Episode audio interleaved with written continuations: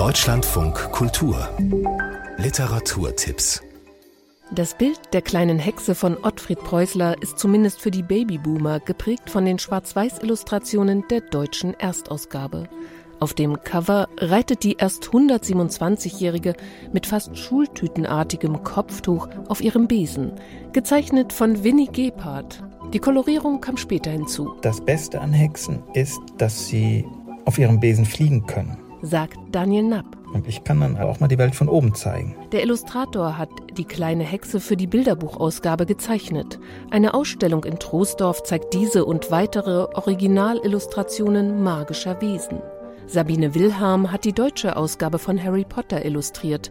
Wolf Erlbruch interpretiert Goethes Hexen einmal-eins und Daniel Napp verleiht der kleinen Hexe mehr Farbe und mehr Körperlichkeit. Also auf gar keinen Fall wollte ich eine neue Hexe erfinden, denn die kleine Hexe von Winnie Gebhardt, die ist wirklich perfekt. Deswegen habe ich tatsächlich dann noch bei meiner Arbeit am Bilderbuch mit Pauspapier gearbeitet. Besen, Besen seid's gewesen, von Hexen und Zauberern. Die Ausstellung ist zu sehen im Bilderbuchmuseum Burg Wissem, Troisdorf bis zum 21. April. Verheiratet bist du? Hey, hast du ein Foto von ihr? Zeig her.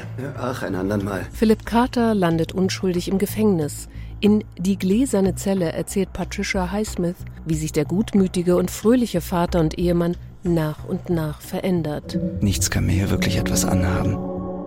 Denn Hazel gehört zu mir und liebt mich. In der ARD-Audiothek ist die gleichnamige Hörspielfassung von 2023 zu finden. Nun kam es ihm vor, als wären sie nicht mehr verheiratet. Wären es nie gewesen. Nach der Entlassung reagiert Carter auf die Normalität mit der Sprache, die ihn im Gefängnis umgab. Gewalt. Carter packte den Mann mit beiden Händen am Kragen und knallte seinen Kopf auf den Steinboden, bis ihn selbst ein seitlicher Faustschlag auf die Schläfe traf. Das Hörspiel Die gläserne Zelle nach dem Roman von Patricia Highsmith mit Maren Eckert als Erzählerin, Teil 1 zu finden in der ARD Audiothek.